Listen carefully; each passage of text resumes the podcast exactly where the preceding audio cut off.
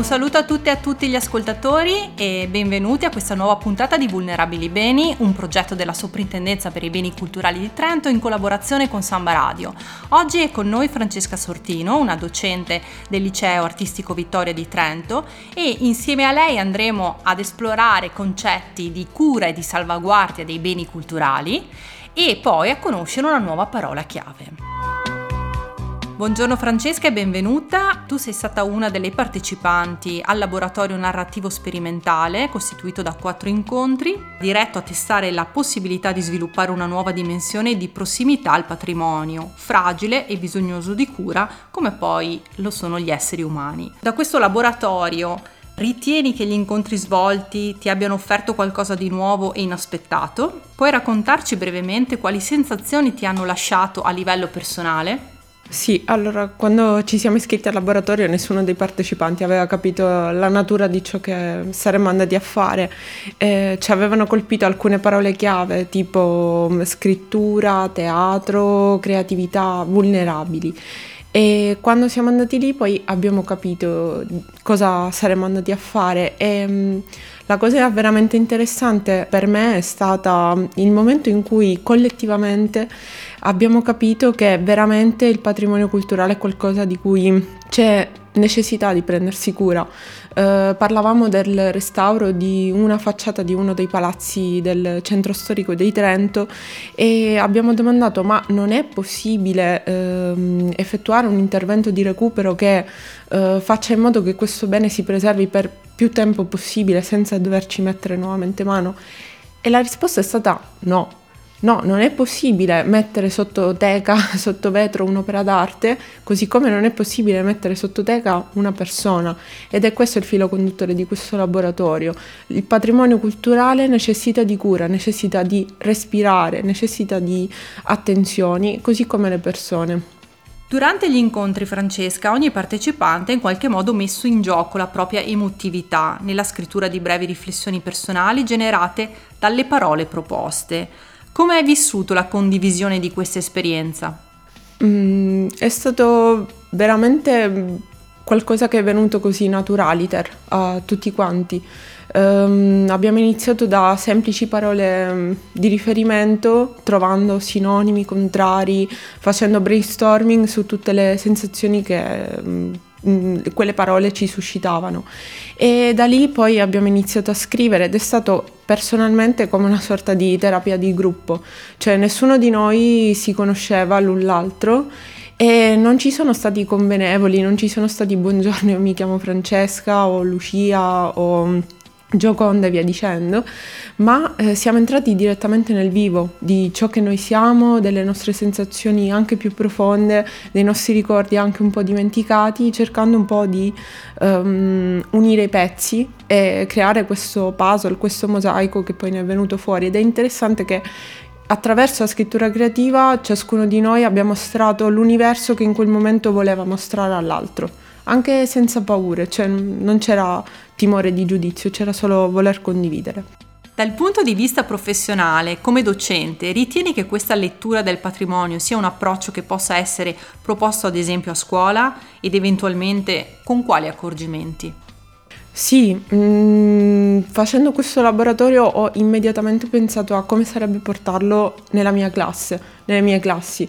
E, ehm, mh, ancora non ho una lunga esperienza di docente, ma ehm, credo che i ragazzi eh, abbiano pagato ehm, il prezzo più alto della pandemia in assoluto e lo manifestano con, uh, in mille modi, uh, con i silenzi, con la richiesta di attenzione, con i disagi, con lo stare distratti o um, mettersi a capofitto nello studio, lo manifestano veramente in mille modi e secondo me hanno tantissimo bisogno di esprimere il disagio che hanno vissuto e quali sono veramente i loro universi, i loro mondi interiori, che la pandemia in qualche modo ha spezzato via, ha spezzato via la possibilità di eh, creare contatto umano con i compagni, con i docenti. E mh, la scrittura creativa eh, rappresenta, come lo è stato per noi adulti, un processo catartico che per i ragazzi sarebbe fondamentale, guardare dentro se stessi, eh, non dimenticandosi di ciò che li circonda, appunto il patrimonio culturale che poi in Trentino è sicuramente ricchissimo, soprattutto dal punto di vista paesaggistico, quindi se attraverso la scrittura si può anche ritornare alla natura e al, all'espressione umana che l'uomo ha dimostrato con questa produzione artistica di cui qui godiamo, sarebbe un ottimo modo secondo me per, per ritornare a se stessi. Grazie a Francesca Sortino e adesso andiamo a sentire la parola chiave di questa puntata.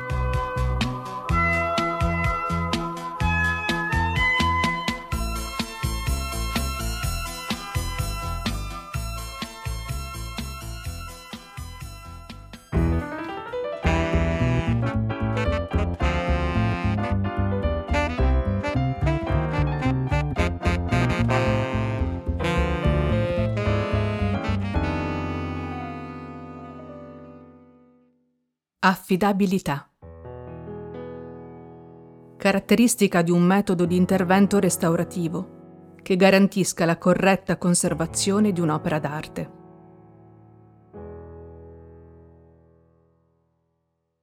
Vanno avanti le mani nella slealtà del tempo. A tradire l'ordine di una bellezza così fragile basta lo spostamento di un grado, un umore imprecisato del vento Attraverso le mani il sistema complesso dei processi mentali si fa strategia in movimento. Viene raffinato, distillato in misure di forza, volontà, intelligenza. Vanno sempre avanti le mani, in ogni caduta, in ogni cedimento.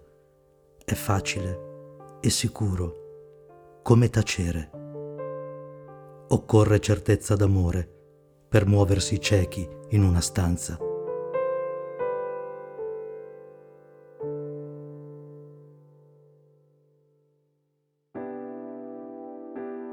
Un'interessante sequenza di restauri ha riguardato nel corso del Novecento la facciata di uno dei luoghi più rappresentativi di Trento, Palazzo Geremia.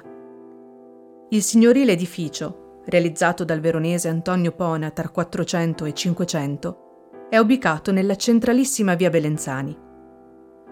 L'ultimo intervento, concluso negli anni 90 a opera dell'amministrazione provinciale, è stato accompagnato da un percorso di studi archivistici e storici, da sondaggi, scavi e da una corposa campagna fotografica.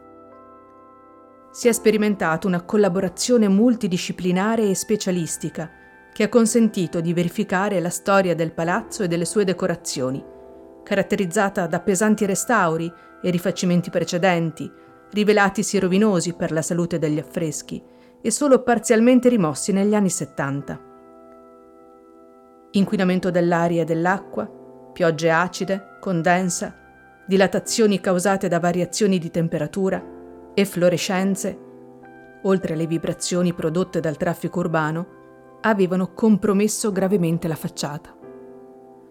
La pulitura si presentò dunque molto complicata, anche perché alcune porzioni di affresco erano state completamente rifatte.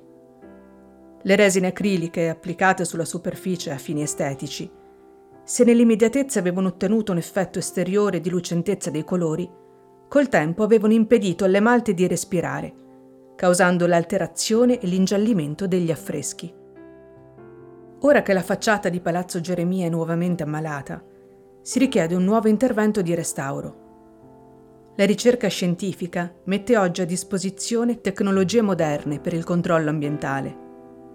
Queste assieme ai nanomateriali compatibili con i componenti dei manufatti e quindi garanti di maggiore stabilità dei trattamenti, possono rendere più efficaci, sofisticati e affidabili molti interventi per la conservazione dei beni culturali. Corrispondere alle attese, non tradirle. Conservare le caratteristiche e il funzionamento garantiti. L'affidabilità è una qualità che riguarda la capacità di mantenere nel tempo quanto promesso, in campo umano, tecnico o materiale.